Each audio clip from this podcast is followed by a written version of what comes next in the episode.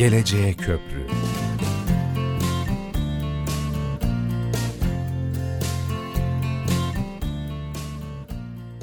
Trakya Üniversitesi Radyosu Radyo Güne Bakan'da Geleceğe Köprü programıyla sizlerle birlikteyiz. Konuğumuz Trakya Üniversitesi Rektörü Profesör Doktor Sayın Erhan Tabakoğlu olacak. Sizlere bu programda Trakya Üniversitesi'ni kapsamlı bir şekilde tanıtmaya çalışacağız. Bildiğiniz gibi geçtiğimiz Haziran ayında yükseköğretim kurumlarına giriş sınavı yapıldı ve sonuçlar açıklandı.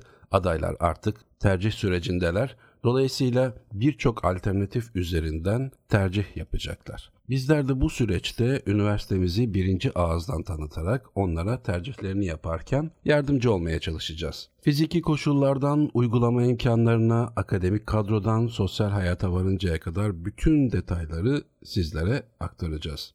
Özellikle son bir yıl içerisinde üniversitemizde yaşanan gelişmelerin altını çizeceğiz Programın başında da belirttiğim gibi konuğumuz Trakya Üniversitesi Rektörü Profesör Doktor Sayın Erhan Tabakoğlu. Hocam hoş geldiniz Radyo Güne Bakan stüdyolarına.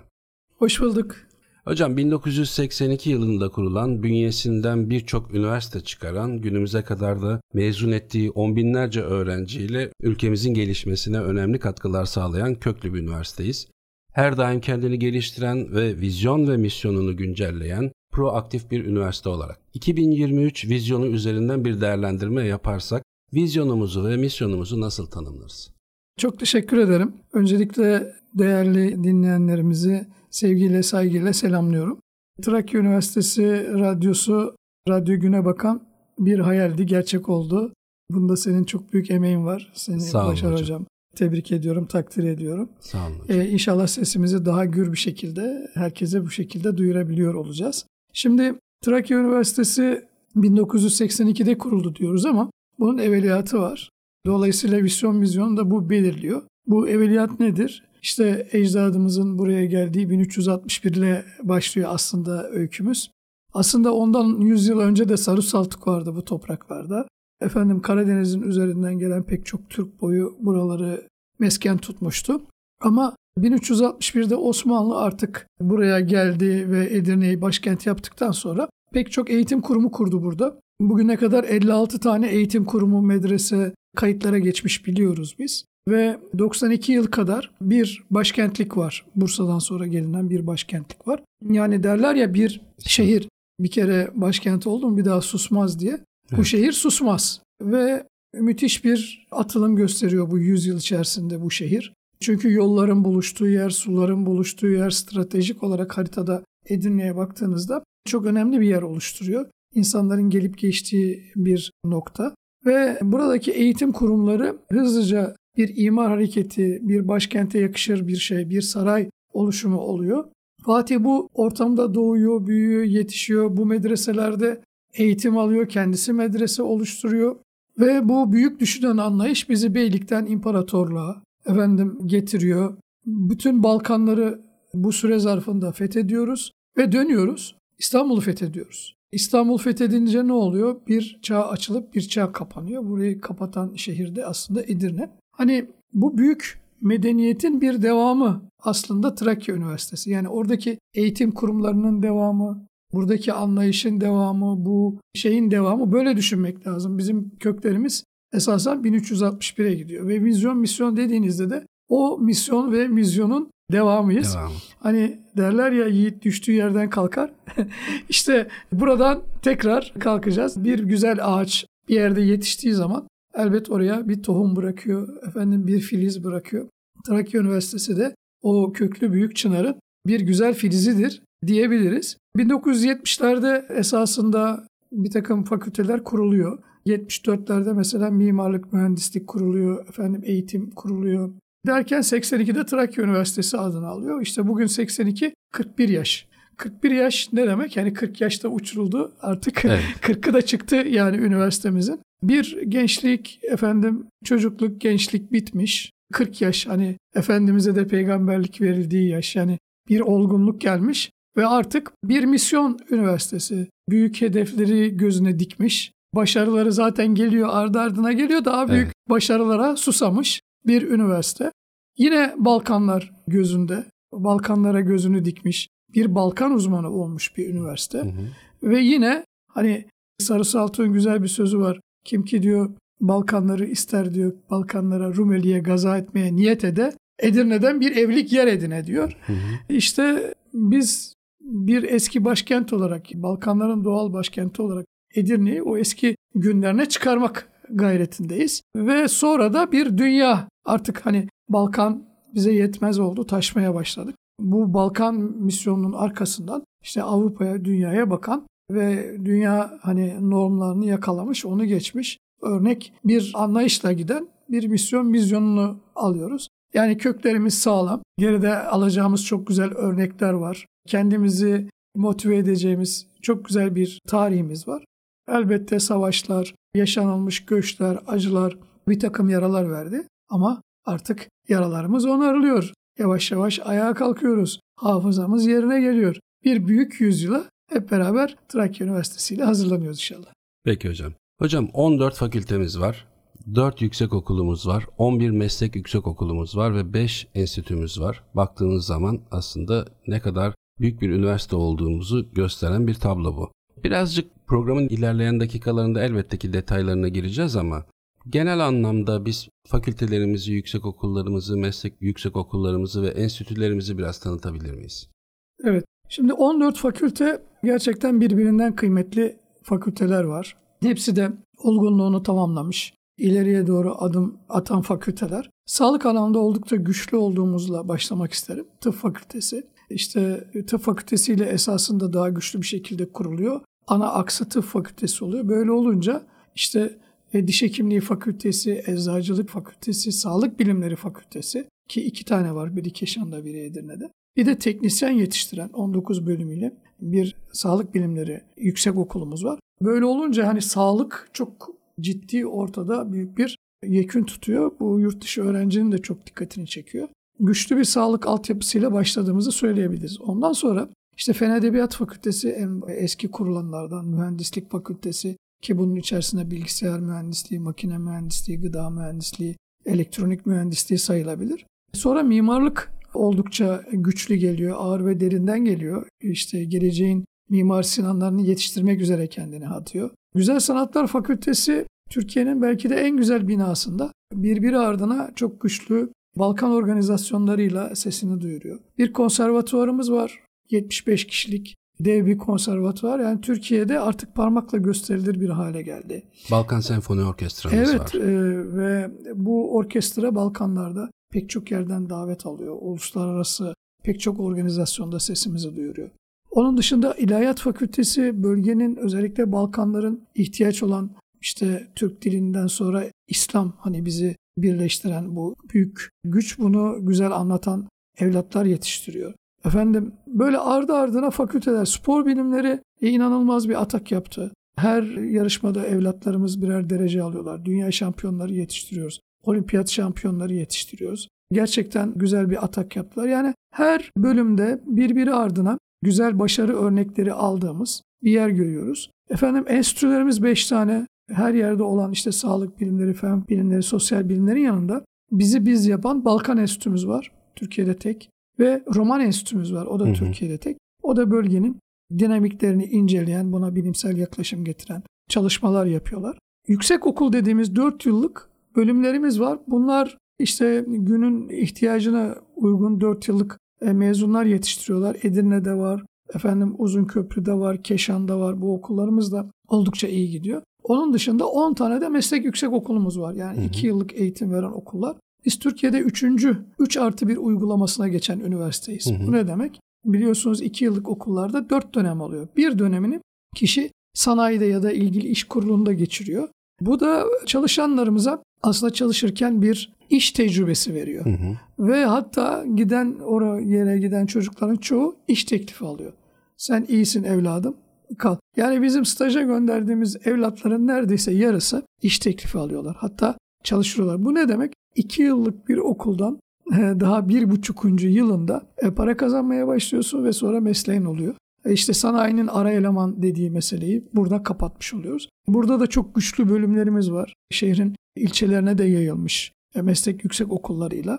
Tercihler de gittikçe artıyor. Şunu şuradan anlıyoruz. Uluslararası öğrenciler bu bölümleri e, sıklıkla tercih etmeye başladılar. Eskiden evet. böyle görmezdik Hı-hı. ama şimdi oradaki gelişmeyi ve iyi sonuçlarını gören uluslararası öğrenciler bizim gelip iki yıllık bölümleri tercih ediyorlar. Demek ki buradaki başarı da görünür hale gelmeye başladı. Evet. En çok istenen şey de aslında bir işe giriş sürecinde tecrübe isteniyor sonuçta. Ve o tecrübeye sahip olmadığınız zaman işe girmek ciddi bir problem haline dönüşebiliyor. Ama bu 3 artı 1 sistemi sayesinde öğrencilerimiz hem sektör deneyimi kazanıyor ve dolayısıyla o çalıştıkları yerde ya da staj yaptıkları yerde de ya da başka yerlerde de çok daha rahatlıkla iş bulabilmeleri de sağlanıyor bu şekilde.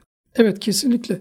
Yani e, zaten bizim ama amacımız istihdam. Hı hı. Biz evlatlarımızı günün şartlarına göre yetiştiriyoruz, mesleğine en güzel şekilde öğretiyoruz ve sonra da hayatı hazırlıyoruz. E, bizim başarı örneğimiz de bizim mezun ettiğimiz kaç öğrencinin ne kadar zamanda istihdama girdiği. Bu rakamlar da yavaş yavaş geliyor bize. Her geçen gün daha iyiye gidiyoruz. Peki hocam hazır 3 artı 1 sisteminden bahsetmişken sanayiyle işbirliğimiz var. Birçok alanda birçok sektörle işbirliğimiz elbette ki var. Bu noktada Teknopark'tan da biraz bahsedelim dilerseniz. Teknopark gerçekten ciddi bir başarı öyküsüne dönüştü. Biz 7 yıl önce göreve geldiğimizde orada çok az şirket vardı ve hani kendini ancak idare eder bir vaziyetteydi. Yani 17-18 şirketten şu anda 136 şirket, 500 çalışan ki bu çalışanların çoğu doktoralı yüksek lisanslı mühendis. Aslında bölgede Trakya Üniversitesi'nden sonra ki hani Trakya Üniversitesi neydi? 42.500 öğrencisi, 5.000 uluslararası öğrencisi, efendim 2500 akademisyen çalışanı ve 2500 kadar da idari personeldi. İşte bu 500-550 rakamı aslında bölgede, bütün bölgede en kalifiye elemanın çalıştığı ikinci yer Teknopark. Her geçen gün başarı öyküleri geliyor oradan birbiri ardına. Yeni kurulan efendim kuluçkalar bir üst aşamaya geçiyor. Ciddi ihracat haberleri geliyor. Teknopark'tan çok mutluyuz. Oraya esasında hani bir tıp öğrencisinin uygulamalan asıl saha hastane ise işte mühendislik fakültesinin ya da işte sosyal bilimlerinde uygulama alanlarının teknopark olduğunu düşünerek hareket ediyoruz. Ve oralara öğrenciler mümkün olduğu kadar öğrenci şirketlerinin gelmesini, e, o çocukların orada hayatı tanımalarını, ARGE yapmalarını, inovasyon yapmalarını ve memleketin geleceğine güzel efendim katkılar sağlamalarını sağlıyoruz. Orası dediğim gibi bir gurur tablasına doğru gidiyor. Gittikçe de sesi yükseliyor. Anlaşılan sadece üniversite için değil, öğrencilerimiz için değil, bölge içinde, şehir içinde çok ciddi bir katma değer sağlıyor. Kesinlikle, evet. Peki hocam, bizim üniversitemizin şiarı Geleceğe Köprü biliyorsunuz. Evet. Bu programın adı da Geleceğe Köprü. Açıkçası Geleceğe Köprü adını duyunca benim aklıma Mimar Sinan'ın köprüleri geliyor ve onun yere sağlam basan ayakları aklıma geliyor. Dolayısıyla da biz üniversite olarak yere sağlam basan ayaklara sahip bir üniversiteyiz ve o köprünün üzerinden de sağlıklı güçlü bir geleceğe öğrencilerimizi taşımaya çalışıyoruz. Bu ayaklardan bir tanesini de akademik kadro oluşturuyor elbette ki. Güçlü köklü bir üniversite olarak birazcık akademik kadromuzdan bahsedebilir misiniz? 2000'in üzerinde ya da 2000 civarında yaklaşık 2000 civarında akademisyenimiz var ve toplamda memurlarla birlikte 5000'i aşan bir kadromuz var. Bu da çok önemli bir unsur. Özellikle tercih sürecinde öğrencilerin tercih etmesinde de önemli unsurlardan bir tanesi. Akademik kadronun ne kadar güçlü olduğu oldukça önemli. Ne dersiniz akademik kadroyla alakalı? Bu işte Trakya Üniversitesi'nin o 41 yaşın hatta biraz daha eski 70'lere uzanan yaşıyla da alakalı. Böylece bölümler de fakülteler de gelişimini tamamlamış oluyorlar. Böylece kendi öğrencisini alıp profesör eden, emekli evet. eden bölümler ortaya çıkıyor. Bu bir hafıza demek, bir bölüm kültürü demek. Olgunlaşma bir demek. Bir olgunlaşma demek. Ee, çok şükür hemen tüm fakültelerimizde bunu görmek mümkün. Böyle olunca oturmuş, bölgesini tanıyan, Türkiye'yi bilen, dünyayı bilen, kendini iyi yetiştirmiş akademisyenler her yerde varlar. Bunlar da önce olarak evlatlar yetiştiriyorlar. Esasında üniversite tabii sadece üniversite öğrencisi yetiştirmiyor. Asistan alıyor, o uzman oluyor. Uzman oluyor, işte doktor öğretim üyesi oluyor. Doktor öğretim üyesi doçent oluyor. Doçent profesör oluyor. Yani bu akademik gelişme her anlamda devam ediyor. Bu güçlü akademik kadro her seferinde bizim daha da mutlu ediyor. Bir de yeni gelen genç nesili e, çok daha güçlü hazırlıyoruz öyle söyleyelim. Günün şartlarına göre gelecekten kesinlikle ümit varız. Bu akademik kadronun yanında bu köprünün ayaklarından bahsetmiştiniz. Bir üniversiteyi ne güçlü kılar? Kişiden bağımsız bir güçlü kurum nasıl oluşturulur? Bunun çalışmalarını yapıyoruz aslında uzun zamandır. Yani 7 yıldır. Nedir bunlar? Kalite çalışmaları. Akreditasyon çalışmaları. Hı hı. Kalite şu demek. Mesela benim okulum çok iyi. Hı hı. Kaç kilo, kaç metre ölçülebilir, bağımsız evet. gözle bakıldığında değerlendirilebilir. Farklı üniversitelerle karşılaştırılabilir bir şey var mı? Evet var. Akreditasyon çalışmaları. Biz bir kampanya başlatarak bütün bölümlere akreditasyon talimatı verdik. Hı hı. İşte 7 yıl önce hiç olmayan bu akreditasyon şimdi 36 birimle akredite. Mesela tıp fakültesi, fen fakültesinin hı hı. tamamı, yabancı hı hı. diller, eczacılık fakültesi gibi böyle birimlerimiz birbiri ardına akreditasyon aldı. Ne demek bu akreditasyon? Evet, tam da onu soracaktım. Ee, bu şu demek, bağımsız bir göz geldi. Senin eğitimini, asansörünü, uluslararası hastaya, engelli öğrenciye yaklaşımını, ders programlarını, ders program çıktılarını, sınavlarını, sınav sonuçlarını, öğrenci geri bildirimlerini, hoca geri bildirimlerini, yaptığın iş dünya standartlarında mı? Yaptığın iş doğru mu ve güzel değerlendiriliyor mu ve kendi kendini muayene edip tedavi edebilen bir sistem kurabildin mi? İşte bunu oturtabilmek bütün kurumda. Hani hep sayılarla bahsedilir pek çok şey ama peki ya kalite hani peki ya içerik, peki ya yapılan iş. İşte Trakya Üniversitesi bunu başardı.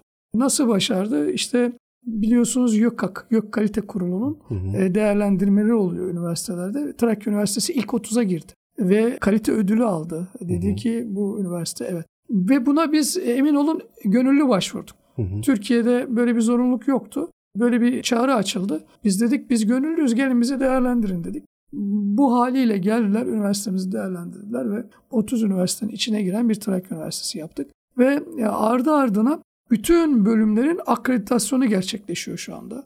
O da mutluluk verici. Yani her hafta, her ay birkaç tane akreditasyon haberi geliyor üniversitede. Bu da hani sanki bir subay düşünün yıldız takıyor böyle evet. omuzuna. Bir yıldız daha eklendi, bir yıldız daha eklendi böyle sevindirici bir şey. Bizim senato salonumuz var. Senato salonumuzda bu akreditasyon belgelerini biz bir tören eşliğinde asarız salona. Hı hı. Salon dönmeye başladı. Ve hatta şimdi ikinci reakreditasyonlar oluyor. Evet. Üzerine koyuyoruz artık akreditasyon hı hı. belgesinin yenisini üst kata koyuyoruz. O yani böyle bizi gerçekten mutlu eden bir süreç oldu. Bu kalite çalışmaları, yapılan işin doğru yapılması, hoca kalitesi, bir kültürün oluşması, öğrencinin kalitesinin gittikçe artarak kuruma ve şehre sahiplenmesi üniversitenin geleceğini böyle ayan beyan bize gösteriyor o güzel geleceği. Aslında sadece akreditasyonla alakalı anlattığınız şu detaylar bile şu anda bizi dinleyen dinleyicilerimiz için tercih yapmayı düşünen öğrenciler için önemli detaylar. Çünkü akredite olmak tek başına çok basit bir cümle gibi gelebilir insanların kulağına ama bu detaylar çok önemli.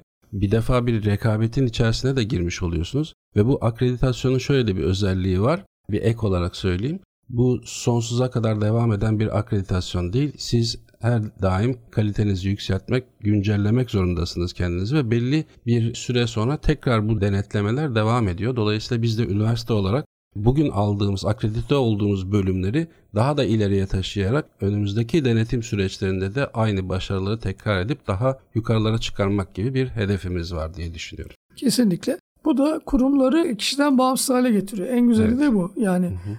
Diyelim bizim görev süremiz sona erdi. İşte dekanımızın, okul müdürümüzün görev süresi sona erdi. Buraya kim gelirse gelsin buranın bir kalite belgesi var. İşte evet. iki yıl sonra tekrar değerlendirme olacak. Sen bunu devam ettirebilecek misin yoksa kayıp mı edeceksin? Hiçbir yönetici burayı kaybetmeyi göze alamaz. Dolayısıyla var olan sistemi devam ettirecek, daha güzel hale getirmek için bir çaba ile gelecek. Böylece kurum aslında kişiden bağımsız, kendi kendine büyümeye motive etmiş, hatalarını görüp tedavi eden, görüp tedavi eden bir doktor gibi kendini devamlı muayene ediyor ve tedavi ediyor. Böyle bir sistem kuruldu Trakya Üniversitesi'nde. O da geleceği ne diyelim bize yaklaştırıyor. Çok güzel. Hocam 42 bin civarında öğrencimiz var ki bunların içerisinde yaklaşık 5 bin civarında da uluslararası öğrencimiz var. Her geçen günde büyüyen, güçlenen köklü bir üniversiteyiz. Balkanların en büyük üniversitesi olarak coğrafi konumumuzun bizlere yüklediği bazı sorumluluklar var elbette ki. Bu konudaki çalışmalarımız hakkında da bilgi verebilir misiniz? Ya Balkanlar bizim için çok önemli. Gerçi 5000 uluslararası öğrenci derken biz 80 küsur farklı ülkeden, Afrika'dan, Avrupa'dan, Asya'ya varıncaya kadar her yerden öğrencilerimiz var. Ama bulunduğumuz konum itibariyle de bize başka bir misyonda yüklüyor. Bu konuda neler söylemek istersiniz? Evet yani işte tarihten aldığımız visyon mizyondan bahsetmiştik ya. Evet. İşte burası bir başkentti. İşte Balkanları ve İstanbul'u fethetmişti. Ve dolayısıyla hani gözü yine Balkanlarda olan bir üniversite. Bizim 42.500 öğrencimiz içerisinden 5.084 ülkeden uluslararası öğrencimiz var. Ve bunun yaklaşık 4.000'i Balkanlardan. Hı hı. Biz özel bir sistemle %80 öğrencimizi Balkanlardan alıyoruz. Ülke kontenjanlarımız var. Mesela Bulgaristan kendi içerisinde notlarıyla yarışıyor. Bulgaristan'a bir kontenjan veriyoruz. Onlar yerleşiyor. İşte Yunanistan'a, Makedonya'ya, her Balkan ülkesinde kontenjanlarımız var. Bu şekilde özel bir sistemle YÖK'ün bize izin verdiği özel bir sistemle öğrenci alıyoruz hı hı. ve öğrencilerimizin çoğunu Balkanlardan alıyoruz. İyi ki de böyle yapıyoruz. Hı hı. Çünkü bu konuda özelleşmiş Balkan özel bir üniversite haline geldik.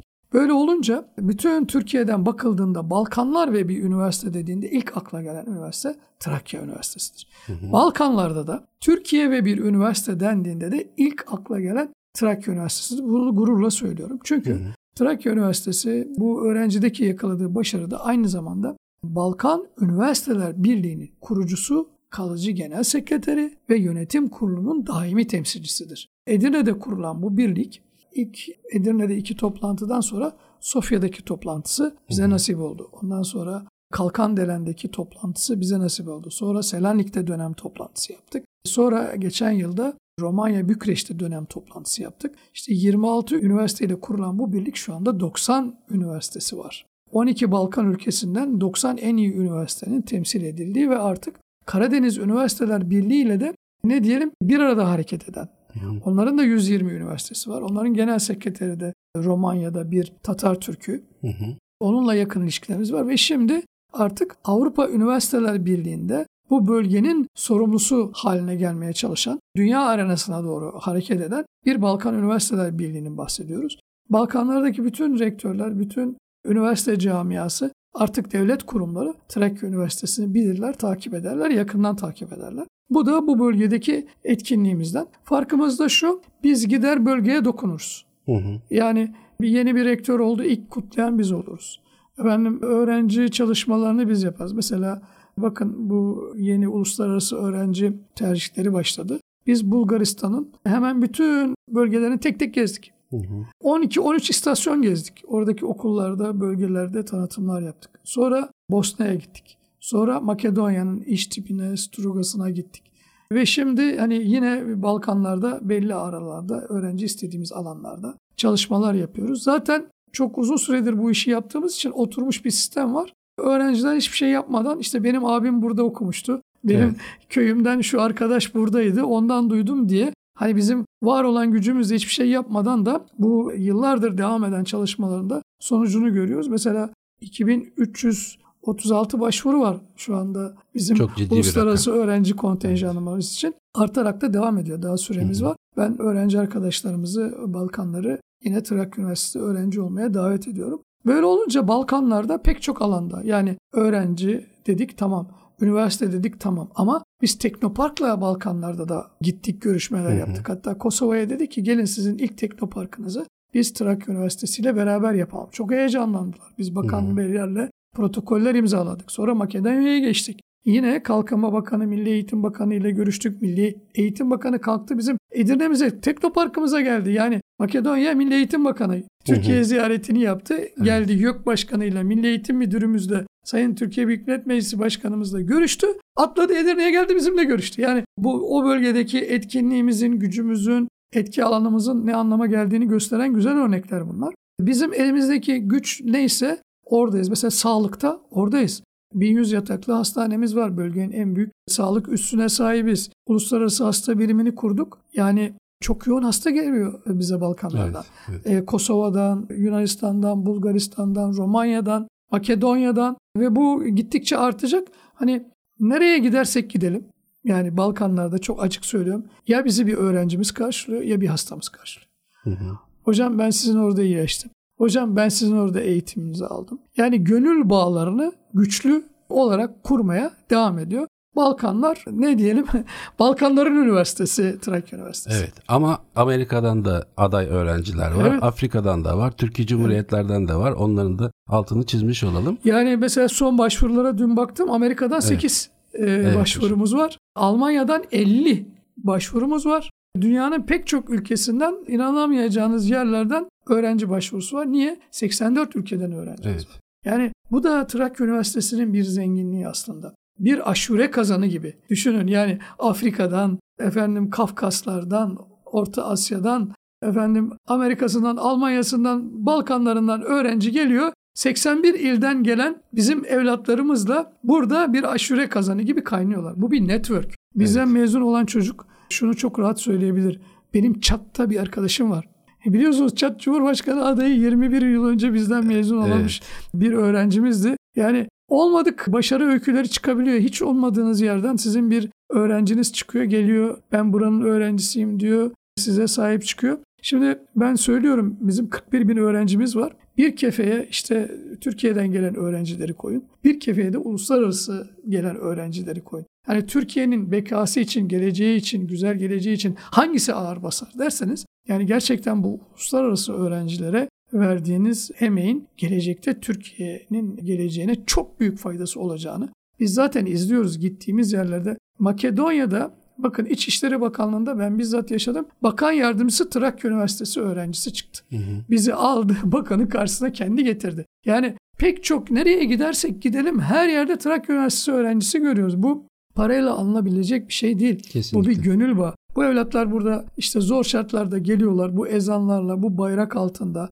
işte omuz omuza bizle bir araya geliyorlar. Bir mayalanıyorlar bu çocuklar. E bir de efendim Edirne'nin zaten kendine ait bir havası var. Yani Edirne kendi başına bir üniversite. Yani Trakya Üniversitesi bir üniversite buradan bir şeyler öğreniyorlar ama evet. Edirne'nin ya Selimiye'sine bir kere bakmak yani kaç derse bedeldir, kaç kitaba bedeldir. Yani o köprülerden geçmek, o sarayı, atmosferini yaşamak, buradaki yaşanmışlıkların içerisine senin de dahil oluyor olmak. Bir de bu şehrin altı da çok zengin. Yani evet. belki de dünyada yani Türkiye'de şunu iddia ediyorum en çok şehidin yattığı toprak Edirne'dir. Hı hı. Çünkü Balkan Savaşları'nı yaşadı, e, ardı ardına Rus Savaşları'nı yaşadı, dört işgal gördü. Yani 300 bin civarında şehit yatıyor. Efendim Fatih'i yetiştiren alimler bu toprakta yatıyor. Yani bu toprağın altı da üstü de bir manevi şey. Burada gezen dolaşan çocuklar hiç farkında olmadan bu manevi atmosferden etkileniyorlar ve bizim kültürümüzün bir devamı olarak gittikleri yerlerde medeniyetimizin devamı olarak bizleri temsil ediyorlar. Hiçbir şey demeden kolumuza girip alıyorlar götürüyorlar. Yani bunu ben defalarca yaşadığım için görüyorum ve o yüzden uluslararası öğrenci şeyinin giderek artmasını zaten istiyoruz daha da arttıracağız. Ve bu evlatları iyi yetiştirmeyi. Bizde de güzel bir sistem var. Yani bu çocuklar gelirler ama biz bunları hemen oryantasyon eğitimini alırız. Her birinin telefonunu hı hı. alırız. Başı ağrıdığında hastanede başında oluruz. Efendim bir göç meselesi olduğunda, pasaport meselesi olduğunda gideriz başında bulunuruz. Ve çok iyi bir sistem kurduk. Hiç sorunsuz yaşarlar. Burada kanıtı var mı? Var. Uluslararası öğrenciler her yıl anket yapılır. Çocukların en memnun olduğu Türkiye'de iller arasında her zaman işte ikincidir, üçüncüdür Edirne. Yani hı hı. hep ilk beş içerisinde yer almıştır. Bu da yaptığımız işlerin başarılı olduğunu, Edirne'nin uyumlu, olumlu bir eğitim ortamını sağladığını ve bunu giderek bize e, güzelleştirdiğini ispat ediyor. Bir de şöyle bir tarafı da var hocam. Mesela aday öğrencilerin en çok merak ettiği şeylerden bir tanesi değişim programları. Yurt içinde, yurt dışında Erasmus vesaire. Baktığınız zaman Erasmus'la yurt dışında başka üniversitelere, başka ülkelere giden öğrenciler hem akademik anlamda evet orada eğitim alıyor. Burada da eğitim alıyor, orada da eğitim alıyor. O anlamda belki ufak tefek farklılıklar vardır elbette. Belki başka bir dilde eğitim almak vesaire ama bir de farklı kültürleri tanımak anlamında da bir yaşam deneyimi kazanmış oluyor öğrenci. Şimdi biz buna baktığımız zaman belki de bunu Türkiye'de yapabilen ender üniversitelerden biri belki tekiz bilmiyorum 5000 öğrenci sayısıyla aslında biz yurt dışında eğitim göremeyen ya da ne bileyim Erasmus'a gitmeyen öğrencinin ya da giden öğrencinin yaşadığı şartları biz Trakya Üniversitesi'nin kampüsüne getirmiş oluyoruz. Bravo. Dolayısıyla yani bizim öğrencilerimiz de burada yaşayan öğrenciler de dünyanın dört bir yanından gelen farklı kültürlerden gelen öğrencilerle bir arada okumanın da avantajlarını yaşıyor diye düşünüyorum bu uluslararası öğrenci stratejisiyle. Kesinlikle işte bu kadar uluslararası öğrencinin olduğu bir üniversite okumak da bir ayrıcalıktır. E, bunu da tatmış oluyorlar. Onları deneyimlemiş oluyorlar. Bir yani burası dediğiniz gibi sanki bir yurt dışı üniversiteymiş havası evet. içerisinde kampüs. Evet. Bu da güzel bir etkileşim sağlıyor. Birbirinden öğrenmek sağlıyor. Bir de şunu söyleyeyim. Hani demiştim ya Trakya Üniversitesi'nde bir üniversite eğitim var. İkincisi Edirne bir öğretmen. Üçüncüsü de bu mesela uluslararası öğrencinin ya da bizim mesela doğu illerinden gelen bir öğrencinin burada kendi başına yaşıyor olması. Bir dili mesela bir Arnavut öğrenci geliyor burada Türkçe öğreniyor. Boşnak öğrenci Türkçe öğreniyor. Bilmeyeden Hı-hı. geliyor. Türkçesini öğreniyor. Ondan sonra hayata kazanıyor. İşte yeni bir dil öğreniyor. Yeni bir ülkede yaşıyor. Başka bir ülkede yaşıyor. Bu mücadele de aslında bir üçüncü üniversite. Evet, evet. Ve ben bu çocukları görüyorum. Hangi bölümden mezun olurlarsa olsunlar işte iki yıllıktır bilmem gittikleri her yerde çok başarılı oluyorlar. Evet. Niye? Çünkü bir e, yaşam mücadelesini hayat üniversitesinin içine düşüyorlar. İki, bir kültür atmosferinin içine düşüyorlar. Üç, işte iyi eğitim ortamının içine düşüyorlar ve iyi yetişiyorlar. Nereye giderlerse gitsinler de ne iş yaparlarsa da yapsınlar başarılı oluyorlar. Kesinlikle. Peki hocam aday öğrencilerin en çok merak ettiği konulardan bir tanesi de fiziki koşullar. Yani üniversitenin sahip olduğu derslikler, laboratuvarlar ve diğer sosyal imkanlar, sosyal alanlarda yine merak edilen konulardan bir tanesi. Bizim de 11 farklı yerleşkede hizmet verdiğimizi biliyoruz. Üniversitemizin fiziki koşulları, laboratuvar imkanları, derslikleri ve yerleşke imkanları ile ilgili birazcık bilgi verebilir misiniz? Ya, elhamdülillah dediğim gibi 41 yıllık bir üniversite olduğumuz için bütün altyapı sorunlarını çözmüş bir üniversiteyiz biz. Hı hı. İşte bisiklet yollarıyla, güzel yaşam alanlarıyla, spor tesisleriyle, yüzme havuzuyla, açık kapalı pek çok spor alanıyla, efendim kantinleriyle, yurtlarıyla yani altyapısını tamamlamış. Öğrencinin bütün ihtiyaçlarını gözetmiş, eksiklerini yerine koymuş bir üniversiteyiz. Eğitim olanaklarımız oldukça iyi. Hı hı. Yerinde bu konuda bir tereddüt yok. Ve çevre dostu bir üniversiteyiz evet, aynı zamanda. Kesinlikle. Evet. Yani dünya yeşil üniversiteler sırasında derece almış bir üniversiteyiz. Evet. Çevreci bir üniversiteyiz. Hı hı. Atık şeyinde ödül almış bir üniversiteyiz. Sıfır atık üniversiteyiz. Böyle ardı ardına böyle başarı ve şey haberleri gelen bir üniversiteyiz bu konuda. Hocam bazen ufacık bir tavır, bazen küçük bir mimik ya da bir söz bir insanla alakalı birçok şeyi anlatır ya. Yani o insanı tanımanıza sebep olur. Ufacık bir ipucu aslında. Yani mesela bizim kampüsümüzde bisiklet yollarının kenarında bisikletlerin işte tekerini şişirmek için pompalar var hazır öğrencilerin evet. ya da oradan şehirde yaşayanların da geçtiği şeyde. Bu bile aslında ne kadar büyük bir incelik olduğunun bir göstergesi. Çok önemli bir şey. Yani işte sevgili Burak sağ olsun evet. bunları düşündü, yerine koydu. Evet. O inceliği üniversitemize taşımış oldu. Peki hocam. Bir diğer önemli konu yine adayların çok önemsediği konulardan bir tanesi müfredat konusu. Bu tabii ki müfredat derken üniversitenin bir müfredatı yok. Her fakültenin bölümün ayrı müfredatı var. Ama malum teknoloji gelişiyor, dijital teknoloji internet hayatımıza fazlasıyla girmiş durumda ve neredeyse tıptan, mühendislikten tutun da sanatsal aktivitelere varıncaya kadar, çalışmalara varıncaya kadar etkilemediği bir alan yok. Bu anlamda üniversitemizin akademik birimlerinin müfredat anlamında günümüz dünyasını yakalamak anlamında müfredatlarımız nasıl güncelleniyor, bugünü yakalamak anlamında nasıl çalışmalar yapılıyor? E bu soru için teşekkür ederim. Biz akreditasyonu bunun için istiyoruz. Akreditasyon için gelen bütün uzmanlar, biz mesela bir iç değerlendirme raporu yazarız. Kendi müfredatlarımıza bakarız. Bütün üniversite, Türkiye üniversiteleri müfredatına bakarız. Dünya üniversite müfredatına bakarız. Neyi ürün olarak çıkarmak istiyoruz? Bunda hangi özellikler olmalı? Mesela bir hekim değil mi? Hı hı. Bir hekim yetiştirmek istiyoruz. Bu hekimde hangi hasletler olmalı? Mesela hı hı. çok güzel çalışmalar var. 765 tane uygulamayı bilmesi lazım. Bunun işte şu kadarını birinci sınıfta, şu kadarını ikinci sınıfta bir sarmal gibi bu tasarlanır. Eğitimin modelin içine yerleştirilir ve bu sonuçta hayal ettiğiniz ürünü elde edecek şekilde 6 yıl programlanır ve sonuçta ürün elde edersiniz. Bakın akreditasyon ilk geldiğinde buna bakar. Siz uluslararası bir şey kullanıyor musunuz? Çıktığınıza bakarak değerlendiriyor musunuz? Bir de yani öğrenciden geri dönüşüm alıyor musunuz? Mesela bir sınav yaparız. Biz anket hemen öğrenciye gelir. Yapılan sınavdan memnun musun? Sorular sence seni iyi değerlendirdi mi? Senin önerin olabilir mi? Her öğrenciye bu soruluyor. Geri dönülüyor. Bakılıyor. Hoca da kendini kontrol ediyor. Bakıyor ha demek ki ben böyle değil de böyle soru sormalıyım. Bir sonraki sınav eskisinden daha iyi oluyor. Öğretmen, öğrenci geri dönümlerini aldığınız zaman işte bu akredite dediğiniz zaman müfredatlar her biri elden geçmiş ve günün bütün şartlarını taşıyan hale gelmiş oluyor. Biz akreditasyonu zaten yapıyoruz. Peki akredite olmayan bölümler?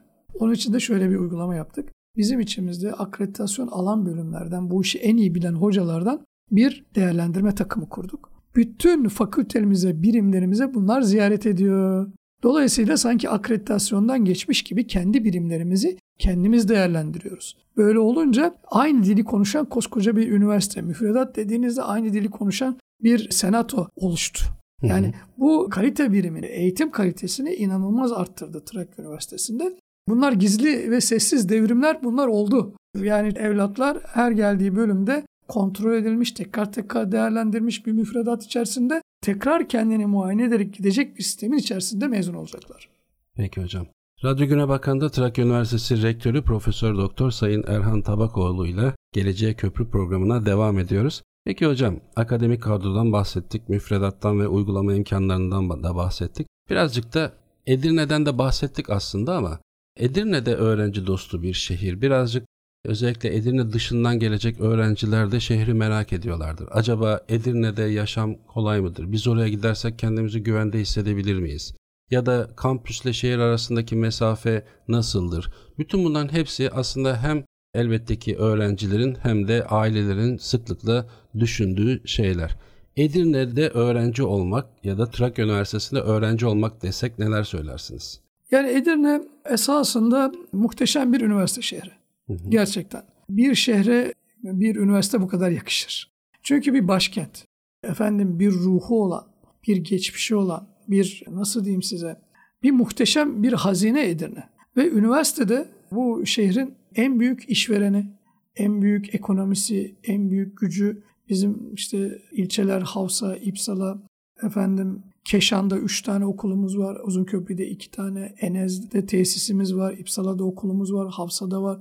Yani ilçeleri de içine alan. Hı hı. Ee, ve orada işte Havsa'nın her şeyiyle Havsa, her şeyiyle İpsala gibi o, hı hı. o ilçeyi de didik didik eden bilimsel anlamda bir üniversite.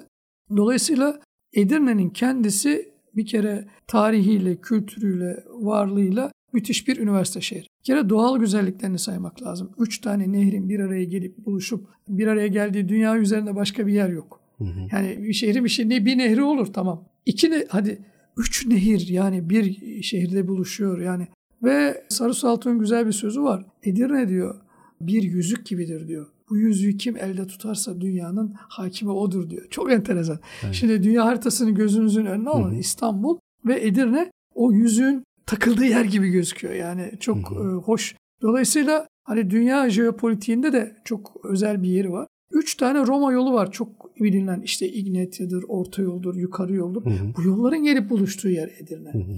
İpek yolunun geçtiği yer Edirne. Dolayısıyla işte içerisinde mesela Avrupa'nın en büyük ikinci havrası var bu şehirde. Hı hı. İki tane aktif kilisesi var. Hı hı. E, bizim medeniyetimizin en büyük camisi bu şehirde. Selimiye bu camide. Aslında üç nehir getirdiği suyla birlikte bize birçok şeyi de getiriyor. Farklı kültürleri de birçok yaşam deneyimini de getiriyor aslında. Harika ne güzel söyledin hocam. Evet. Yani farklı işte o imparatorluk bakışı bu. Yani Hı-hı. bu çok uluslararası çok yukarıdan kendine özgüvenli bir bakış bu. Evet. Dolayısıyla zaten bu haliyle harika bir üniversite şehri yapıyor sizi. Sonra şehir esasen küçük bir şehir. Evet. Yani İstanbul'un karmaşasını düşünün. Burada en uzak yer işte 15 dakikadır. Evet. 10 dakikadır. Nereye isterseniz isteyin. Çabucak kolayca ulaşabilir. Bunu söylemişken sorununuz yok. Tabii şöyle düşünmesin adaylar. Ya 15 dakikada her yere ulaşabiliyoruz derken aslında sosyal olanakları da oldukça üst düzeyde olan bir yer. Kesinlikle. Ya ne isterseniz vardır bu şehirde. Ben İstanbul'dan Edirne'ye yerleştim. 25 yıl İstanbul'da yaşadım. 5 yıldır Edirne'deyim. Benim söylediğim şey şu oldu. Benim ömrüm uzadı Edirne'de. Ya. Çünkü İstanbul'da 2 saatte gideceğiniz yere burada 15 dakikada gidebiliyorsunuz. Gün içerisinde birden fazla plan program yapıp bunları uygulayabiliyorsunuz. Ve dediğiniz gibi küçük daha kompakt bir şehir olması kampüsümüz şehrin içinde de ilçelerde de var ama öğrencilerimiz kampüsün içinden geçen araçlarla çok kolaylıkla şehre gidebiliyorlar. Tek araçla başka bir yerden kampüse gelebiliyorlar ve çok rahatça ve güven içerisinde yaşayabilirler. Bir de kampüs içerisindeki isterseniz hocam yurtlardan da bahsedelim. Hazır bu evet. konuya bahsetmişken. Yani yaklaşık 12 bin kişilik yurt kapasitemiz var Kredi Hı-hı. Yurtlar Kurumu'nun. Hı-hı. Bu da üniversite kampüsünün içinde çoğu. Bu da büyük bir avantaj. Yani çocuk evet. kampüsün içinde kalkıyor yürüyerek hemen karşıya geçip okuluna gelebiliyor. Bunlar güzel avantaj. Barınma sorunu yok. Güvenlik en önemlisi. Kesinlikle çok güvenli bir şehir Edirne. Yani geç vakitlerde bazen görüyoruz. İşte kız evlatlarımız, erkek evlatlarımız gecenin bir saatinde ne bileyim bir ihtiyacı oldu, gitti bir şey alması gerekiyor. Karnı acıktı, bir şey oldu, ders çalışıyordu. Rahatlıkla ihtiyacını görebilir. Bu da hani Edirne'yi özel yapan. E şehir üniversiteyi benimsemiştir, halk hmm. benimsemiştir. Üniversite öğrencisi burada kıymetlidir. Yani bakın mesela üniversite tatil olduğu zaman Edirne böyle suyu çekilmiş değirmenler gibi öksüz kalır. E çünkü 42 bin öğrenci düşünür müsünüz? Yani evet. buranın toplam nüfusu mesela 180 bin diye söyleyecek olursanız 40 bin yani sokaklarda, caddelerde aslında bir genç heyecan, bir genç kan devamlı akıyor. Hı hı. E, genç bir şehir, e, dinamik bir şehir, heyecanlı bir şehir, üniversite şehri. Evet, kesinlikle. Peki hocam diğer başlıklara da geçeceğiz ama ayrı bir parantez açmak istiyorum özellikle deprem konusuna. Biliyorsunuz hepimizi derinden yaralayan, üzen bir süreç yaşadık ve bir deprem felaketi yaşadık. Ve bu süreçte de millet olarak seferber olduk. Biz Trakya Üniversitesi olarak da çok önemli katkılar sağladık. Şimdi bu programın içerisinde nasıl yeri olabilir diye belki düşünüyor olabilir dinleyicilerimiz ama ben şahsen bu konuyu çok önemsiyorum. Çünkü depremin yaşandığı günün sabahından itibaren inanılmaz bir organizasyonla ve inanılmaz bir güçle çünkü bunlar çok kolay şeyler de değil bir anda başınıza gelen böyle bir felaket durumunda organize olmak. Müthiş bir organizasyon vardı üniversite içerisinde. Bu aslında bizim üniversitemizin gücünü de gösteriyor.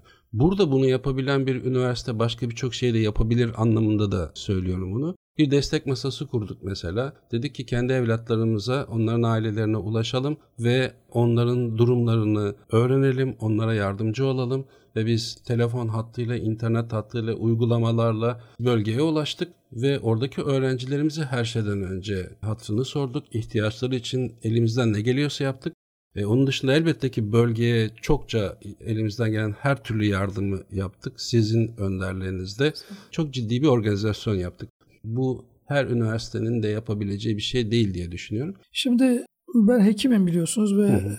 biraz geç de olsa mesela bu e, Yalova depreminde bulundum çalışmalarda hı hı. gönüllü olarak. Sonra da Düzce depremi çok hı hı. yakın zamanda olmuştu. Orada da hızlıca ilk ekipte gönüllü olarak çalışmıştım. Yani depremi yaşayarak bildiğimiz için ilk deprem haberini alır almaz biz daire başkanlarını ve şeyi topladık ve ne yapılabilir baktık.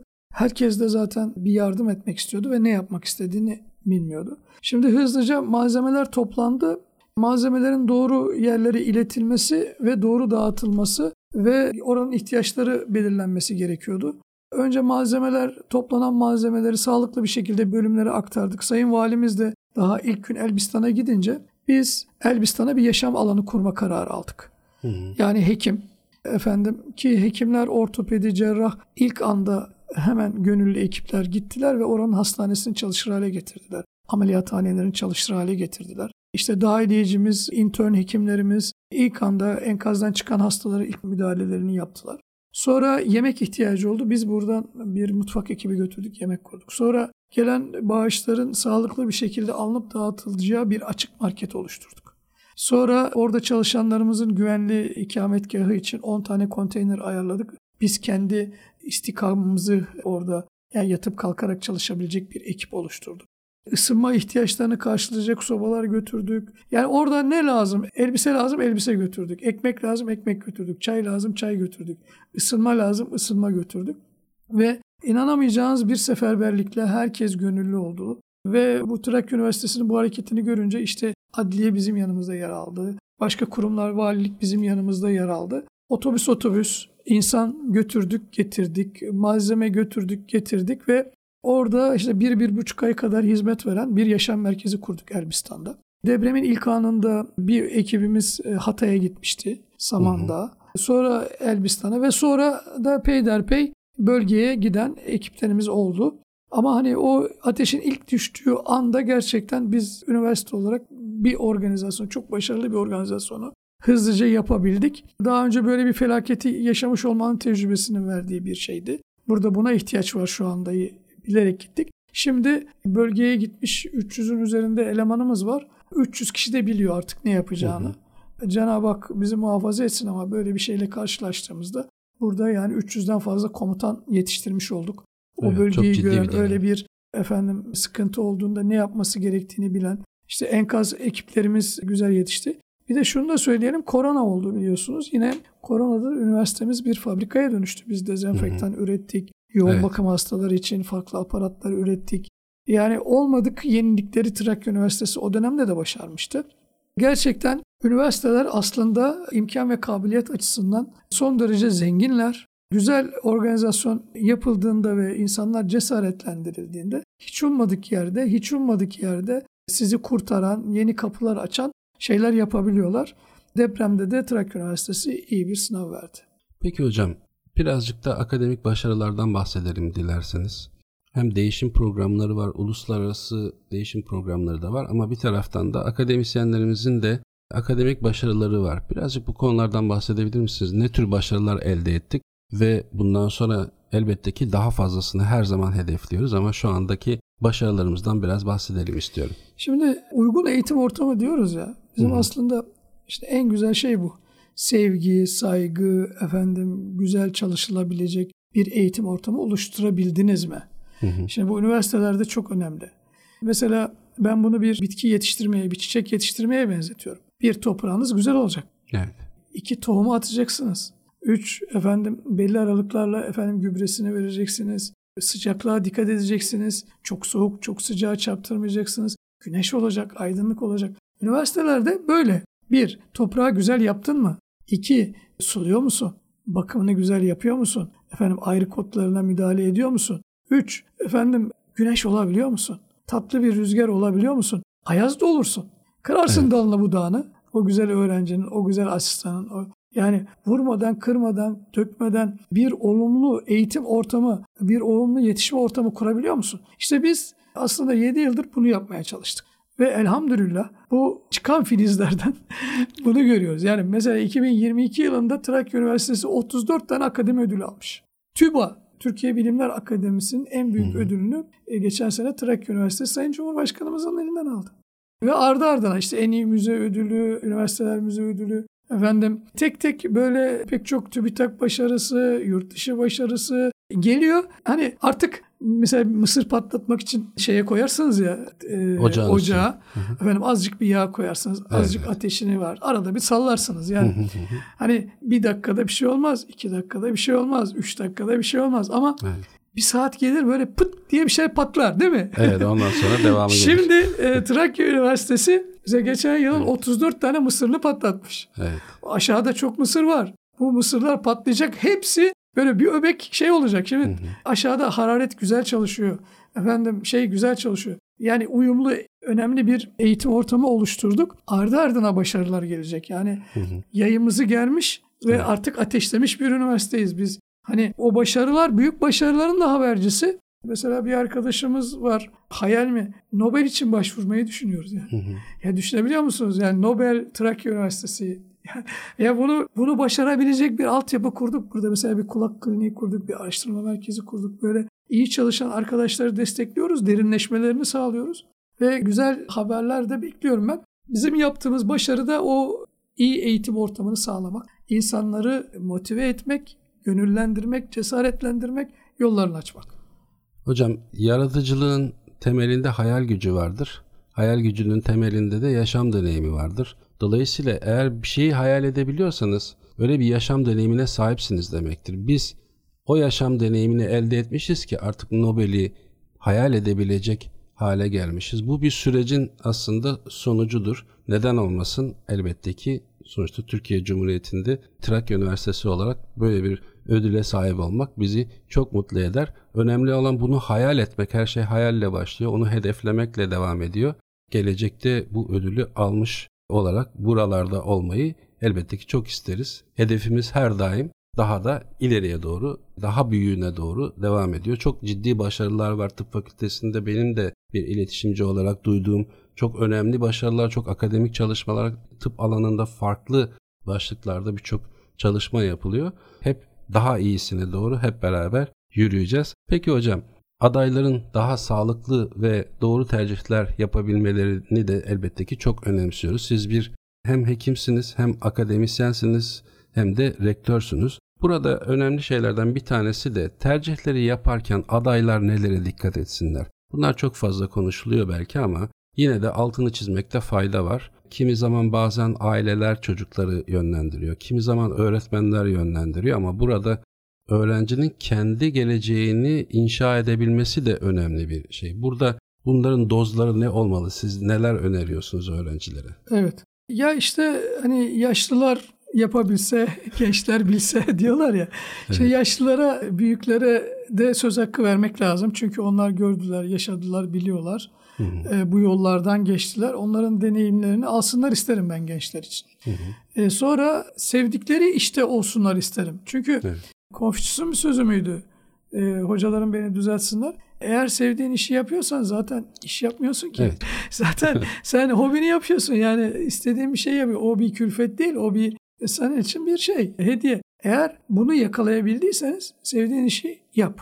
Bunun Bu başarıyı da getiriyor değil mi hocam? Tabii. Yani o taraftan. zaten kaç saat çalıştığını bilmiyorsun. Kendini evet. içinde kaybediyorsun. Mutlusun. Kesinlikle. İşte böyle bir şey yakaladıysan ama her zaman şunu söyleyeyim ben bir de seçenek çok fazla olunca bizim öğrencilerimize bir kafa karışıklığı. Ben acaba neyi istiyorum, hangisini istiyorum? İşte o zaman istişare danışma, bir büyüğüne sorma, efendim okuyan bir öğrenciye sorma. Bu tür tecrübelerden de mutlaka faydalansınlar. Hı-hı. Bir sürprizle karşılaşmasınlar. Yani akıllarında bir şey vardır. Emin olamıyorlarsa mutlaka bir büyüklerine danışsınlar, akıl alsınlar. Sadece birinden değil, üçünden, beşinden. Sonra zaten verecekleri karar kendilerinindir. Hangi şehir, hangi üniversite, hangi bölüm, hı hı. ben gelecekte nasıl bir kendimi görmek istiyorum, nerede görmek istiyorum. Eğer bunu çizebiliyorsa bir çocuk o kolay. Mesela ilkokul çocuklarında sormuşlar sen büyüyünce ne olmak istiyorsun diye. Çok sonra da takip etmişler mesela enteresan hı hı. bir çalışma. Hedefi olan ben şunu olacağım diyen çocuk olmuş. Hı hı. Çünkü hedefi var. Hı hı. Hani diyorlar ya nereye gideceğini bilmeyen bir gemiye hiçbir rüzgar yardımcı olamaz. Ama gideceğini biliyorsan işte o rüzgar geldiğinde seni götürecek. Diğer rüzgarlara çok şey yapmayacaksın ama o rüzgarı bekleyeceksin ve saati geldiğinde götüreceksin. O yüzden biraz gençlerimizin daha çok danışmacı, çok erken karar vermeden çünkü önemli bir karar. E, tekrar evet. tekrar sorgulayarak, büyüklerine, yaşıtlarına, arkadaşlarına bakarak. Ve şimdi internet var yani istediğin üniversiteye gir. Mesela bizim aday portalı diye bir portalımız var. İçerisinde 65 tane video var. O bölümün hocası anlatıyor o bölümü.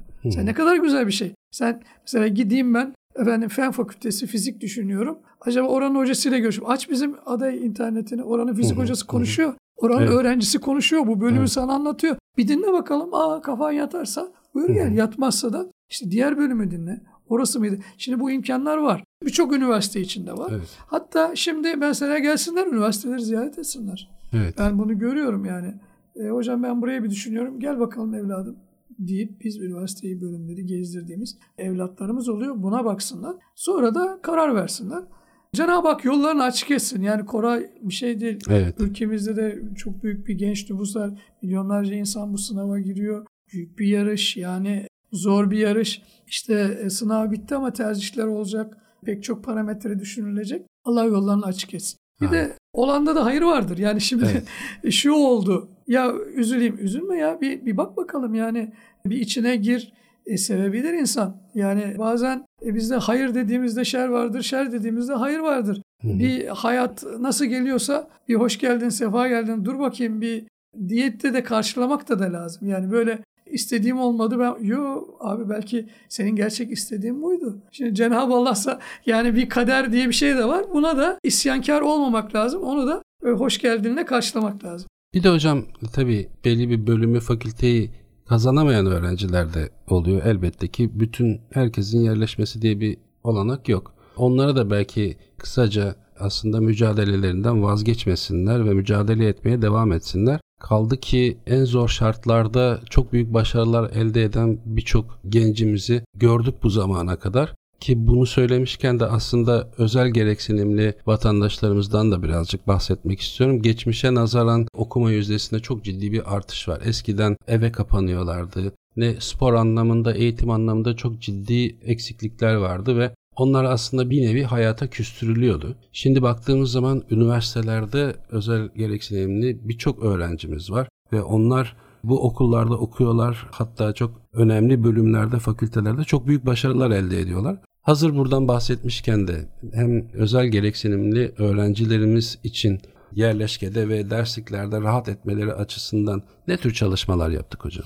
Şimdi akreditasyon diyoruz ya. Hı hı. Akreditasyon içinde bu da var. Evet. Yani bizim 36 birimimiz akredite demek. Bir özel gereksinimli bir öğrenci geldiğinde burada rahat okuyabilir demek. Hı hı. Çünkü bütün asansörleri kontrol ediyoruz. Bütün rampaları kontrol ediyoruz. Hı hı. Efendim görme engelliler için yürüme yolları yapıyoruz. Bütün altyapı bu anlamda hemen kampüsün pek çoğunda tamamlanmış durumda. Tamamlanmayan yerler için de hemen ihtiyaç olur olmaz ilk anda böyle bir öğrencimiz geldi denildiği anda bütün işimizi bırakıyoruz. O öğrencinin ulaşılabilirliğini muhakkak sağlıyoruz. Hı hı. Üniversitemiz bu anlamda örnek üniversitelerden biridir. Evlatlarımız bu şekilde üniversitemizi rahatlıkla tercih edebilirler. Dediğim gibi hani akreditasyon işte bu yüzden önemli. Evet. Her şeyi düşünen bir göz. Hı hı.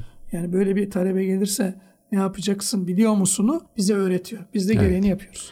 Peki hocam. Hocam yavaş yavaş artık programımızın sonuna doğru geliyoruz. Adayları bilgilendirmek için şu anda yaptığımız gibi radyomuzdan, üniversitemizin radyosundan bir program yapıyoruz. Bu programı Spotify üzerinden de istedikleri zaman 7 gün 24 saat dinleme şansları var. İstedikleri zaman bu programı indirip aday arkadaşlarına ya da ailelerine gönderip dinletebilme şansları da var. Üniversitemizin radyosunu PowerApp uygulaması üzerinden ki birçok uygulamada varız aslında. Onlarca uygulamada varız şu anda. Bu uygulamalar üzerinde de dünyanın dört bir tarafından dinleme şansları var. Bir de bunların dışında elbette ki web sitemiz var ve aday portalımız var. Burada farklı videolar ve bilgilendirmeler var. Beş ayrı dilde videolar var ve bunlarla da gerek yurt içinden gerek yurt dışından da üniversitemize dair bilgileri elde edebilirler. Peki hocam sizin son olarak eklemek istediğiniz şeyler varsa onları dinleyebiliriz. Yani şunu söyleyeyim Edirne bir üniversite okumak için ideal bir şehir.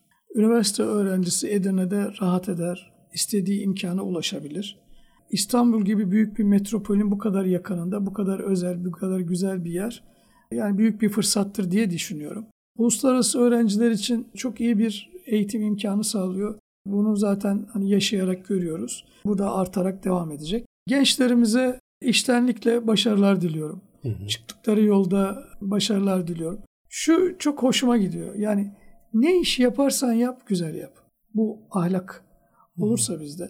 Yani biz güzel bir milletiz. Efendim cesur bir milletiz, merhametli bir milletiz, cömert bir milletiz. Bu milletin bir ferdi olarak büyük insanlığa söyleyecek çok sözümüz var. Daha önce hep söyledik işte son 200 yılımız iyi geçmedi ama bu büyük milletin bir parçası olarak benim her bir evladıma öğüdüm bu ki biz mazlum hakların işte zulme uğrayan kişilerin de hakkını üzerimizde taşıyoruz. O yüzden kendinizi iyi yetiştirin. Sadece kendiniz değilsiniz. Efendim hangi ilim alıyorsanız sonuna kadar gidin. İşte yabancı dillerinizi 1, 2, 3 arttırın. Donanımlarınızı ekleyin. Gelecekte her birine çok ihtiyacınız olacak. Çok komutana ihtiyacımız olacak. Evet. Çok yerde kendinizi iyi yetiştirin. Biliyorum çok güçlüler. Ecdatlarından aldığı güç, dua onların üzerinde uzun menzilleri olacak ama kendilerini iyi yetiştirsinler. Üniversiteler önemlidir ama kişiye de artık üniversite lise öğrencisi değiller. Bilgiyi kendileri bulup çıkartacaklar, hocayla çarpışacaklar. O öyle değil diyecekler, ısrar edecekler. Yani evet. böyle bir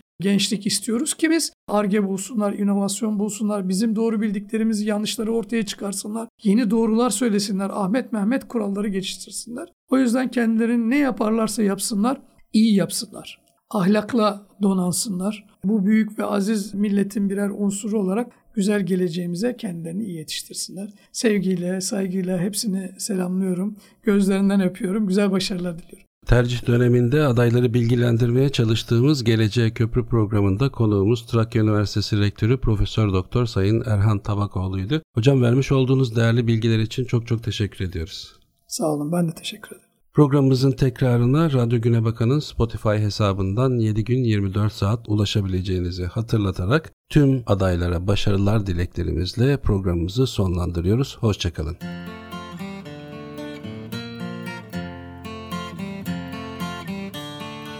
Geleceğe Köprü